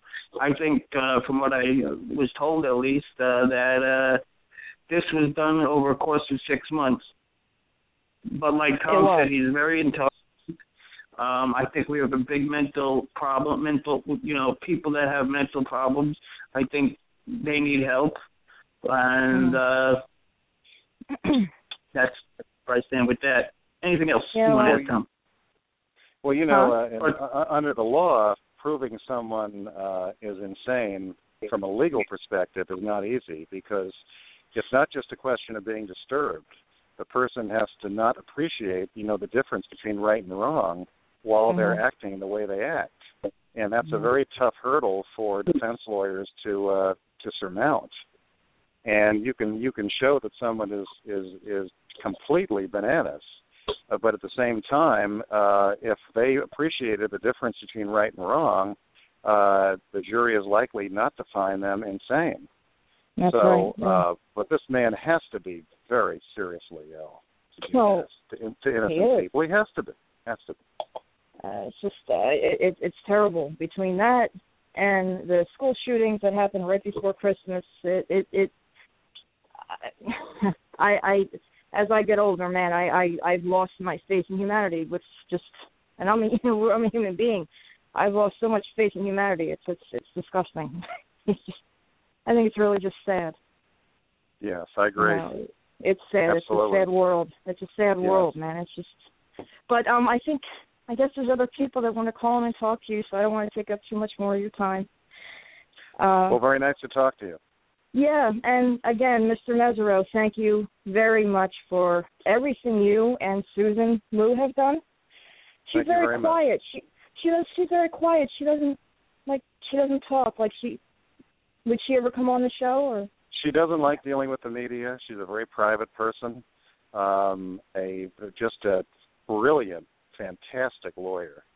Uh, When I met Randy Jackson and Michael Jackson in Orlando, Florida, for the when uh, when I went down to talk about becoming Michael's lead lawyer, the one condition I made was that Susan Yu has to be my co-counsel.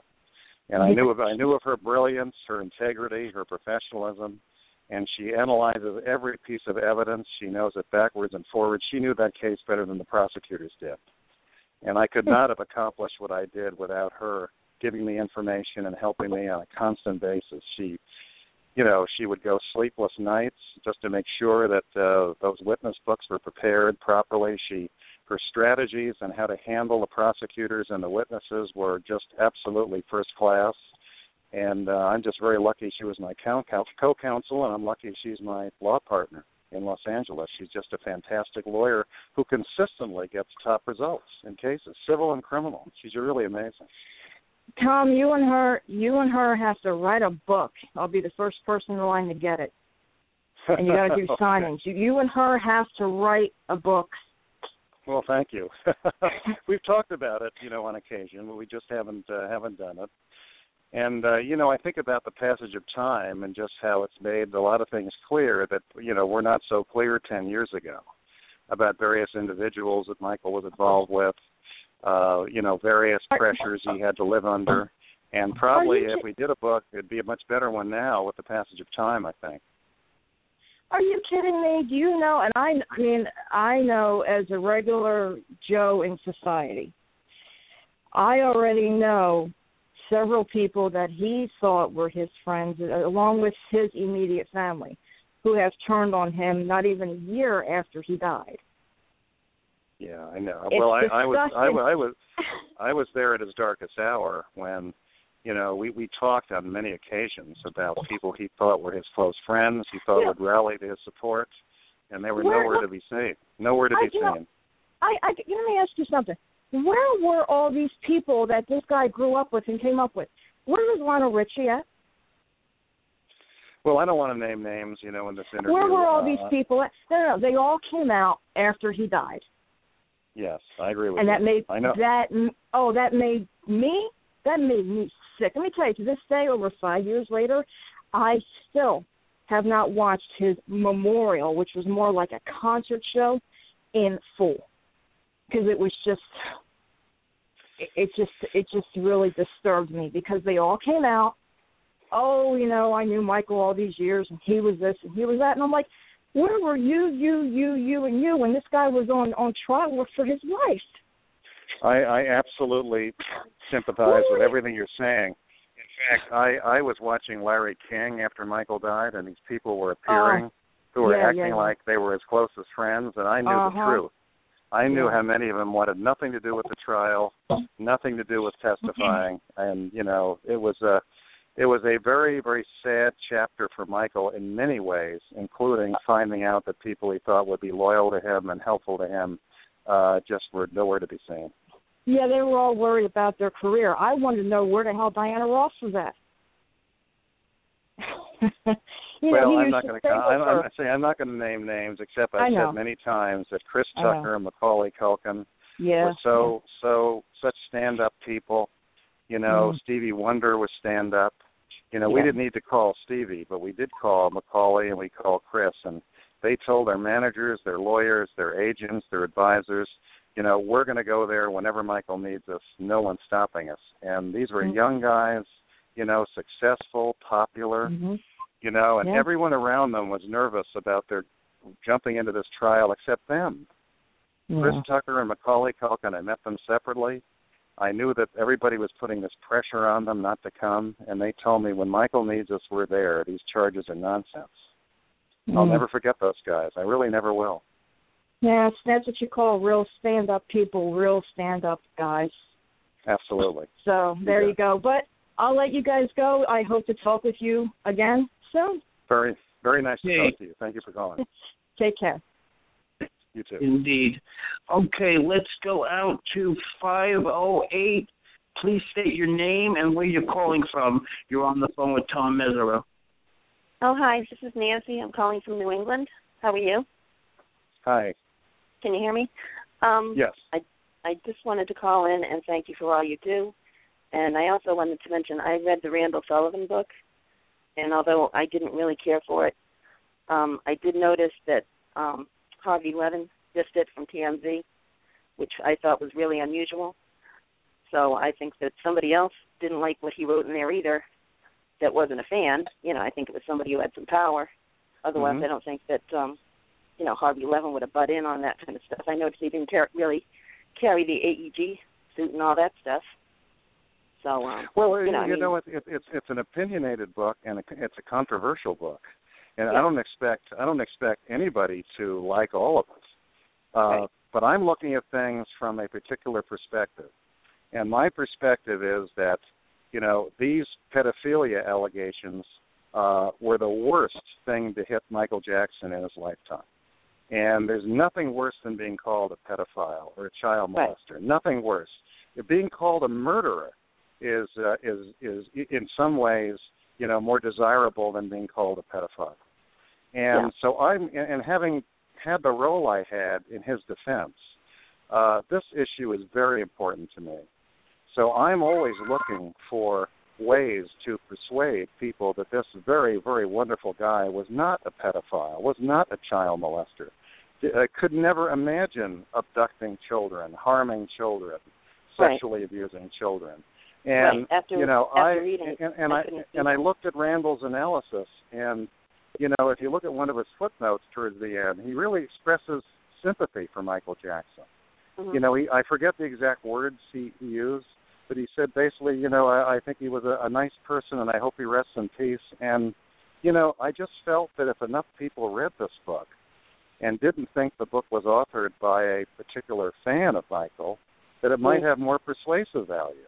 Right. And, and that's that's why I was so upset when certain powers that be tried to bury it Well, the false estate internet put out, campaign. yeah, the estate put something out because they didn't like the book, that it was a bad book.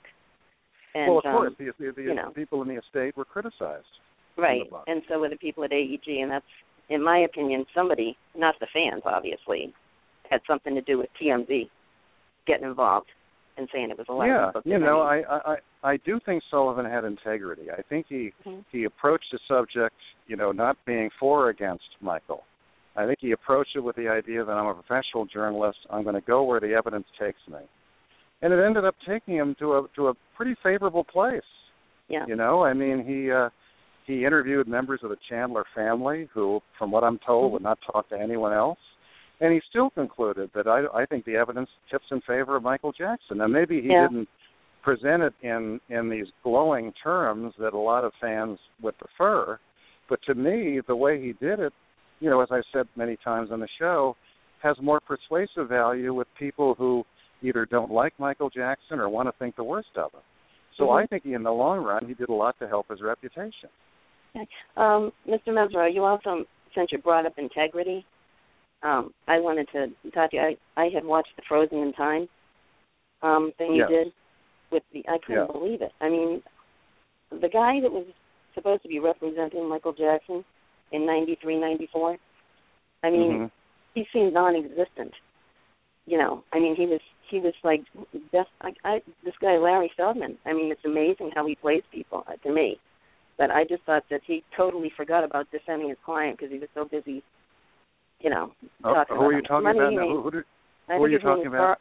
Carl, Carl Douglas. Is that his name? He was he was uh he was in the '93 case. That's correct. Right, He was working he with uh with Johnnie Cochran. Right, and he just basically talked about how much money he made off Michael Jackson. Talk about this, talk about it. I mean, he did nothing to really defend him. At that, and the only person who was defending him was you. But at any rate, um, I was Mr. Zonen is a very, very bright guy, brilliant lawyer, in my opinion, because I've read the Mm-hmm. he is. He is. He's What? a, he? I've, n- I Why have, I have I've never Yeah, faced I a better prosecutor than him. No, but I don't I don't understand why he put his reputation at stake for this. Because to me, I think they knew before they ever walked in there that the Arvizos were lying. I think they knew from who they didn't call and from changing timelines and all that stuff. I mean, they had to have known. And he's up there still. I mean, everybody in that room seemed, seemed to be talking like Michael Jackson was convicted, except you. You know what I mean?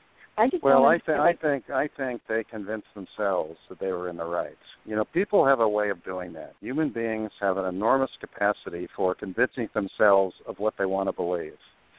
And I, I agree with you. If you look at things objectively, how could they possibly have thought these people were truthful witnesses? How could they possibly have thought they were going to be believed? But I think they said to themselves, you know, uh, all we need is one count to send them to state prison. All we need is one conviction on one count to emerge victorious.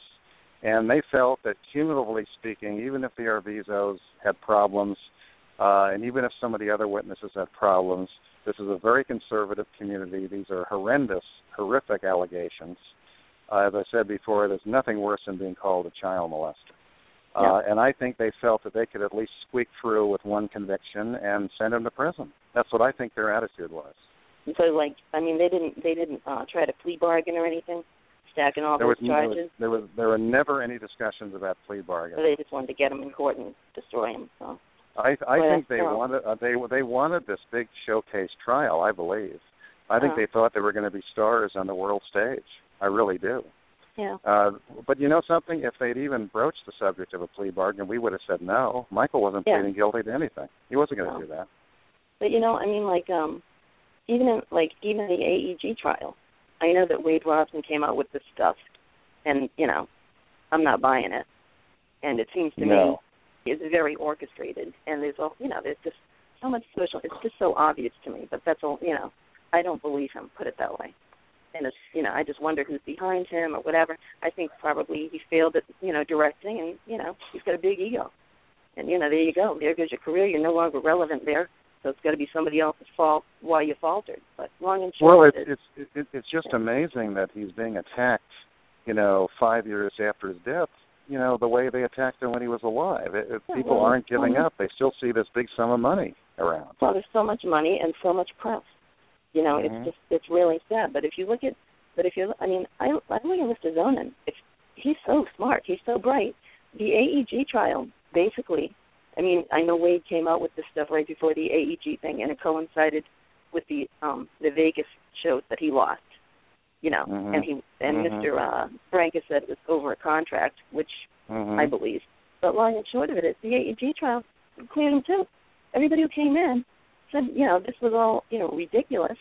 And his medical records basically cleared him. His autopsy, if you're looking at it, um, you know, it shows he had vitiligo. Well, Gavin Arvizo says he was totally white when he Mhm. finally remembered that he, I mean, none of this makes, how can Mr. Zonen not see this? Even now. I mean, his own You know, you know, he, uh, he, he Ron Zonen, as I've said many times, was a terrific prosecutor. He's a passionate, powerful advocate. He comes across very passionate, very powerful, very smart. Uh, he was. I've never faced a better prosecutor than him. Um, but he had blinders on. He had blinders on, and he still has them on. He, you know, he, if you meet him, uh, to this day, I think he's bitter. He's I think he and bitter. Sneddon, I think he and Sneddon think they were cheated out of some great chapter, glorious chapter in life. That's how I, that's how I view it. I saw Mr. Zonen on some local TV show out of California, and I won't Mm-hmm. give you. I know other people want to talk to you, but it was like this little old lady and her husband, and she said, "Well, I think Michael Jackson was innocent," and he like was like bananas on this old lady. It was, Yeah. it was bizarre, you know. But I Mhm, just I mhm. don't understand how he can marry Louise Palanker, who said these kids were. She said on tape or something, these kids were brought up to lie. I mean, like Mhm. it's right in your face. I just, you know, I just don't get it. But at, at any rate, I won't keep you. I just wanted to thank you so much for all you've done for him and other people too. Who, You know. well, thank you so that is- much, and very nice to so- talk to you. All right, thank you. Bye bye. Bye. Okay, Tom, we have a Facebook question that came in. Uh, Dial Dancer Facebook wants to know uh, about the case in Pennsylvania. If you heard they're allegedly trying charging a ten-year-old boy uh, as an adult for killing a ninety-year-old person. A, did you hear about that? And B, what do you think of the charges? Well, I heard about it, but I don't know anything about the facts. But the idea of trying a 10 year old boy as an adult is very, very upsetting to me. Now, I don't know who this boy is. I don't know exactly what this boy did or why he did it. But, you know, I, I look at my life and, and how many things, you know, I've had to learn every step of the way, and I'm still learning, you know, and, and the idea that a 10 year old is supposed to know who they are and have a, a mature perspective on themselves and life. I just don't see it. I think he should be tried in juvenile court. I think they should make every effort to rehabilitate this person. Um, to try a 10 year old as an adult and then throw the 10 year old, if he's convicted, in, in adult prison is absolute barbarity, in my opinion. But I don't know anything about the facts. I don't know. I, just saw the uh, a little blurb on it, and that's all I know. But 10 year olds should not be tried as adults. They should not be punished as adults. They should not be treated as adults. They're 10 year olds. They're kids. That's how I see it. Right. Okay, uh, just a few uh, things here before uh, I let you go. Um, the uh, the case out in uh, St. Louis, uh, Michael, uh, is it Michael Brown? I saying Mike Brown? Um, give me your commentary on that whole situation that went down. Uh, not not not so long ago. Well, again, uh, uh, I'm not there. You know, I haven't seen the evidence. I'm very disturbed by what I've heard. Uh, something just seems off. Uh, there just doesn't seem to be. I don't know. I don't sense the police are acting with great integrity. Uh, it seems like a stacked deck to have this uh, this police chief, you know, take it to a grand jury. We don't know who those grand jurors are. Remember, in a grand jury proceeding, there's no judge and there's no defense attorney. The prosecutors call whatever witnesses they want. They ask them whatever they want. Um, it's a very one-sided affair, and something tells me that they're not going to want this police officer charged. You know, I know what I've seen on television, and I'm very disturbed by uh, by the fact that this young man was was shot to death by a police officer, based on what I've seen and based on what some of the witnesses have said, including some witnesses from outside the community, who made some uh, very very disturbing comments about what they saw the police officer do. So police officers have a tough job. You know, they put their lives in their hands when they walk out the door every day. You, can't minimize, you know, the dangers they face and the fact that, that they don't react quickly. Sometimes they can lose their life or their colleagues can lose their life. By the same token, they can't act recklessly and abuse their power and their authority and, and abuse the weaponry that they have. And it seems to me that just something doesn't smell right about this shooting. That's all I can tell you.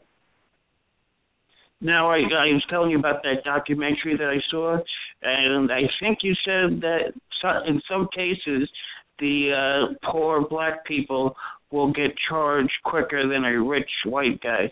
Uh, is that of accurate? I've- it is. It is. You know, we, uh, uh, you know, we are a society uh, where people are constantly trying to devalue somebody else, or we live in a society where people are constantly trying to, you know, look down on somebody. They want to think they're better than somebody, and and you know, there's discrimination between races. There's discrimination within races. Okay, discrimination, you know, between economic groups. There's discrimination within economic groups. And one of the great things about human beings is that they, they, they have the capability to rise above this this problem. But I believe that uh, that a low income person of color has a much better chance of being charged in America than a white person who's affluent. I totally believe that. You know, young black and brown children are killed, you know, in Los Angeles in some of the poor neighborhoods, some of the gang infested neighborhoods. They don't get headlines. If a rich white kid in Beverly Hills gets killed, it'll be a major story. You know? Um and that Yeah. goes on to this day. That goes on to this day. We devalue others because of their skin color and because of their economic status. And that's wrong. So the likelihood of uh, of escaping prosecution uh, increases, in my opinion, with affluence and with uh, with white skin color. I do believe that. Okay, I do want to play one last clip and then I'll let you go. Uh, this is courtesy of Luna Joe, testimony of Gavin Arvizo, day three and four. Just listen to a couple minutes and then I want to get your take on the other side.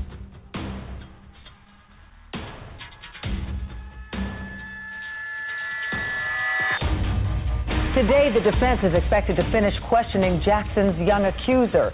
This after the teen dropped a bombshell Monday, admitting he told a school official that Jackson never touched him. CBS News correspondent Vince Gonzalez reports. With fans cheering in falsetto, Michael Jackson, who was almost thrown in jail last week, arrived early Monday for his trial on molestation charges. In court, the singer showed no emotion as his young accuser admitted he twice told a dean at his old middle school, Jeffrey Alpert, that Jackson never touched him. The teen said, quote, I told him that Michael didn't do anything to me. This investigation has been going on for more than two years, but the prosecution reportedly first interviewed Alpert only on Saturday, nearly two weeks into the trial. Nothing good came of this day for prosecutors. Not a single thing. Defense attorney Tom Mesereau also went through the boy's school records, pointing to a series of teachers who called him disruptive, defiant, and strong willed. One teacher even wrote he had good acting skills. He does not come off as a victim. He comes off as someone who is much more likely to victimize someone else. Everyone knew this was crucial, and the crucial witness comes off very well for the defense and not so well for prosecutors. The teen also made some inconsistent statements, but then so have people in the Jackson camp. Last week, when the singer was a no show in court, one of his lawyers blamed a fall. He tripped this morning and he fell in the early morning hours while he was getting dressed. His back is in terrible pain. On Monday, Jackson's spokeswoman seemed to blame a bad mattress. That morning when he awakened, he couldn't even walk or move his back. But as he left court, Jackson seemed better and pleased. Mesereau did a great job. Vince Gonzalez, CBS News, Santa Maria, California. Okay, Tom, does that bring back any memories? And if so, can you, share it uh, about Gavin not saying he wasn't uh, with the school official, etc. And the video, of course, was uh, courtesy of Luna Joe, 67. Well, uh, again, Luna Joe does a fabulous job documenting and documenting and memorializing, you know, these important, uh, you know, historical chapters in in the life of Michael Jackson. But it does bring back some interesting memories because I remember. uh cross-examining Gavin Arvizo, and you know, criminal offense lawyers are taught to be very gentle with with children.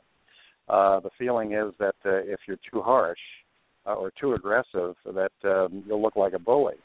And I had never spoken to him, um, you know, before he got on the stand. And my intuition when I saw him was, you know, this is not a child. This is a brat.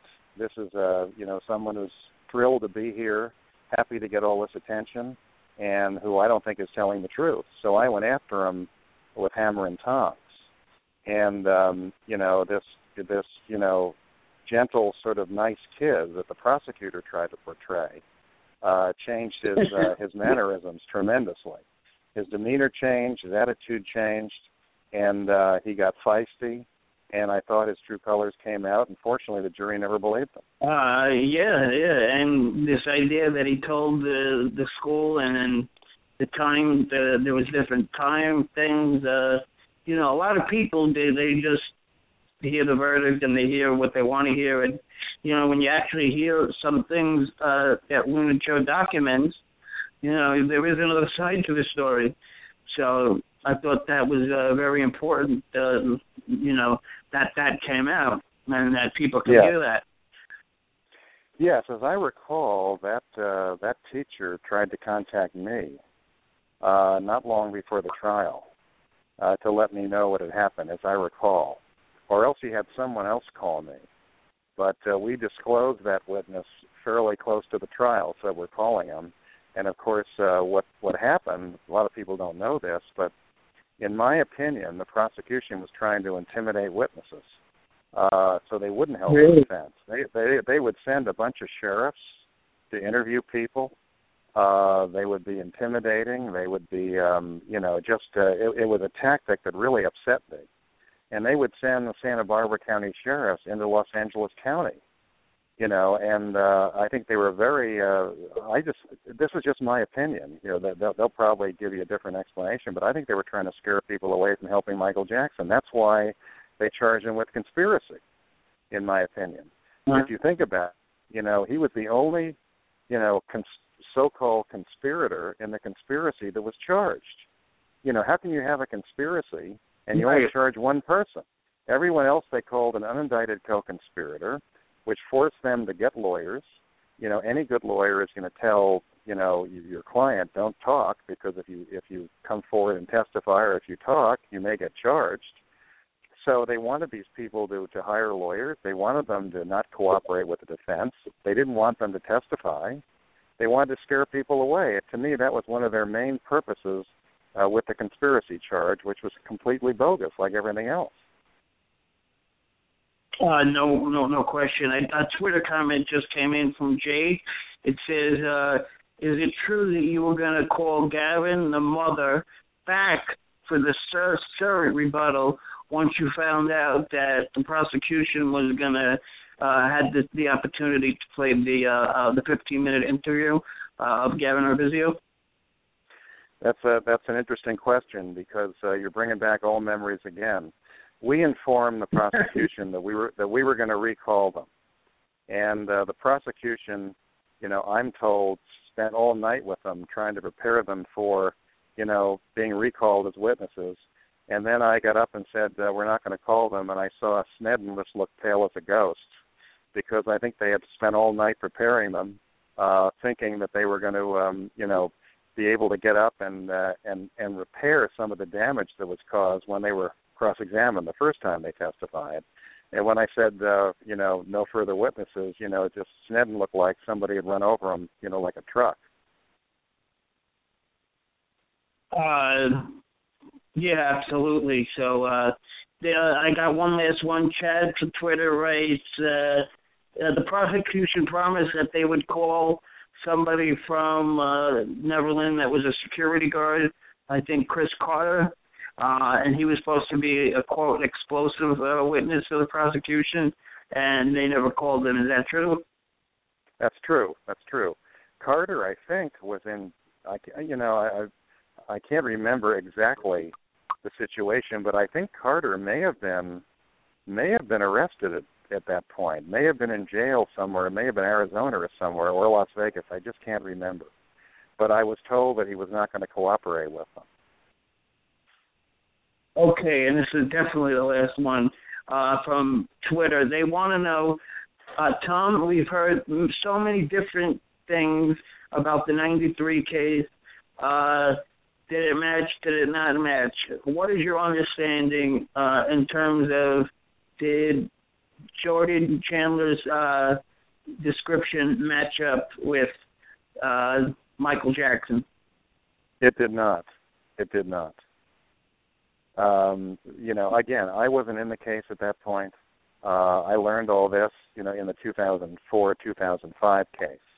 But uh, the information that I saw said that he had, um, uh, you know, he, he made a comment about whether or not Michael Jackson was circumcised, and it turned out to be completely wrong. Oh, okay. Because some people had it that that that it was true. Some people like Diane Dimond and uh people like that said yes, it was an accurate description. Lisa Bloom said it was. We actually watched Staina's uh the video. Um they should they Lisa says quote uh they should have introduced evidence that the boy accurately described Michael Jackson. But uh you're saying it's not true from what you It's understand. not true. It, it, it's not true. He did not accurately describe Michael Jackson.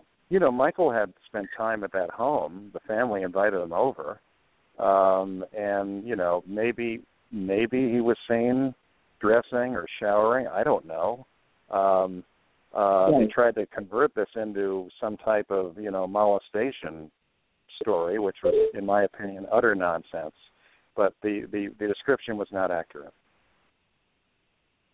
Well, Tom, to have you uh, and Joey Jackson, I mean, two icons on my uh, season three show was just an honor. I thank you so much. Uh, I did ask you earlier. Um, I want to give out two two uh, free uh, autographs from you.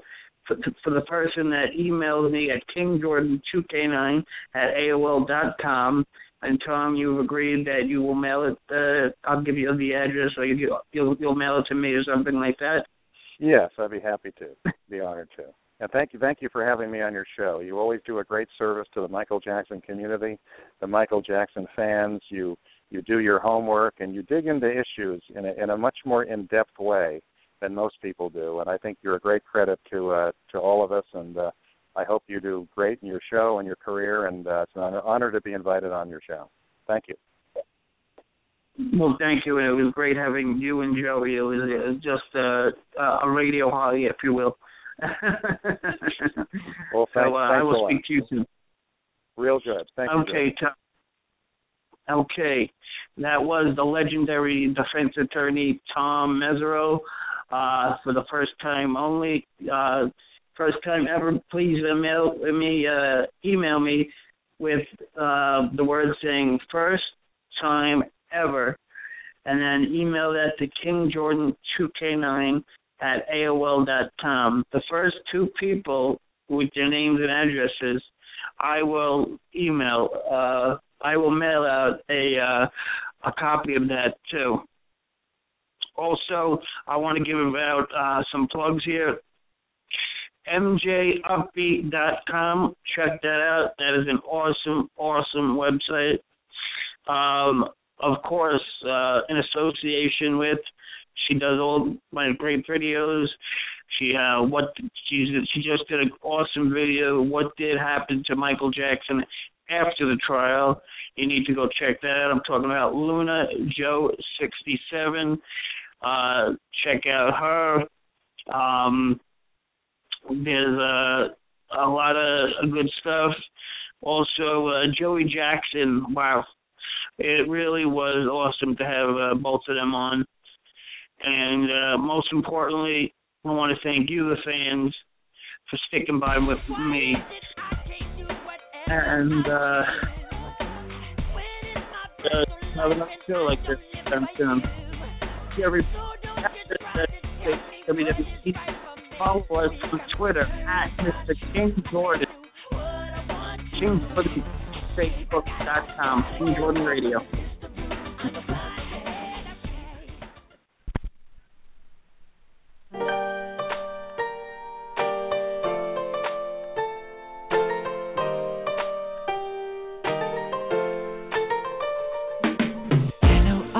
Mood, where are the stars of the night? It's been cloudy all night. And the weatherman said, if you're not well, stay in bed. Cause I've been feeling down and blue, and it's cloudy in my head. Instead of going out to some restaurant, I stay home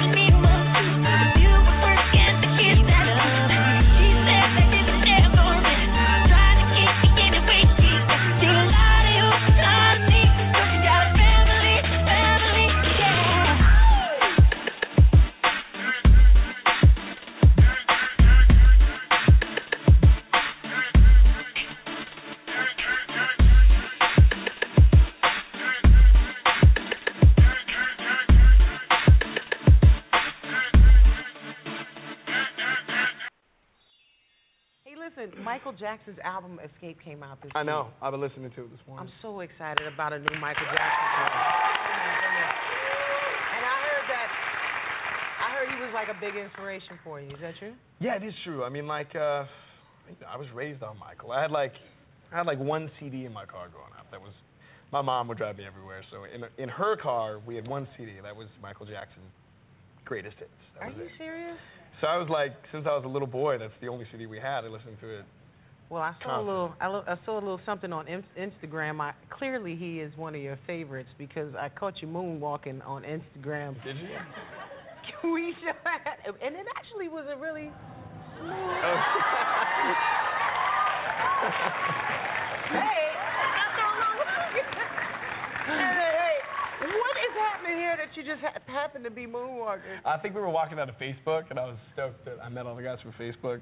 Ain't that cool? Uh, yeah, it was fun, man. Like they're really, they're dope. I really had a good time that day. you were at Facebook? Yeah, we What went to you doing at Facebook? went to Facebook just 'cause um, I don't know. I'm starting to use social media more, and um, they're like a really awesome company. Like they really do a great job promoting our film. Say film. so. They're like the best company to be involved with. I know. Really we were there. It's like it was like paradise. It was like yeah, it was like a young generation of geniuses. So It was fun. super cool. Well, so I just decided to moonwalk out. You know That's all what? I Why should do. I I walk can- regular? I just can't do Facebook, so I just moonwalked out. and- Moonwalk out the joint. Did you ever meet Mike Jackson? You know, I never, I never did meet him. But did I, did I tell you my Michael Jackson story? No. Okay, so Kenny Ortega, uh, who directed High School Musical, um, was friends with Michael, and uh, he talked a lot about him. Right. And I like idolized Michael since I was a little boy. Kenny knew that. One time I was at dinner um, in France with the cast of High School Musical. And uh, it was a long table. We were all sort of celebrating High School Musical 3. The whole cast was there. And Kenny got a phone call from the other end of the table, and he answers it, and then he looks at me from across the table. And I just know something's up. I don't know what's up. But he goes, I got somebody who wants to talk to you. And he goes, I'm like, come here, Zac. And he pulls me over and puts me on the phone. Look, I'm getting nervous just listening to the story. I know. And I and I grab the phone and I go, "Hello?" And he goes, "Who's this?" I said, "It's Zac." He goes, "Oh, this is Michael. Hi." And I'm like, immediately, I just start crying. Like I can't say. I literally like I don't know what to say. Like my mouth won't. I'm just go. I have so much I want to.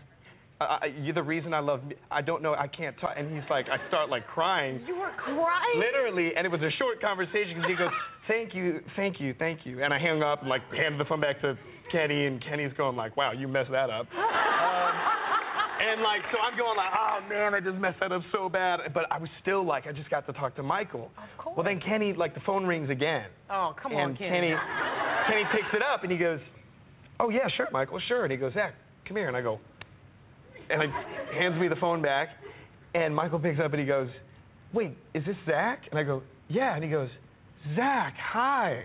I didn't know who I was talking to." and I go, "You know who I am?" And he goes, "Yes, I love you." And I'm like, "Oh my God, don't say that to me." Don't say that to me. Like, you're the reason I'm in music. You're the reason I do what I do. You've been the inspiration to me since I was a little boy. You are, you taught me soul magic. You're why I do this. Like, I love you. Like, I started crying again. Oh my and then uh, literally I had to leave the room. Like everybody was laughing, and and and um, he said, then he started crying, and uh, he said Michael Jackson started crying. we were both crying for like a minute to each other, like uncontrollably. this is an embarrassing story. And uh, then he said, he said, see, Zac, dreams really do come true. You know what? I mean, yeah. And I, I literally, I said, you can't say that to me, man. you can't say that to me, and I just, I, I will never forget that. It was the best That day is of my life. amazing.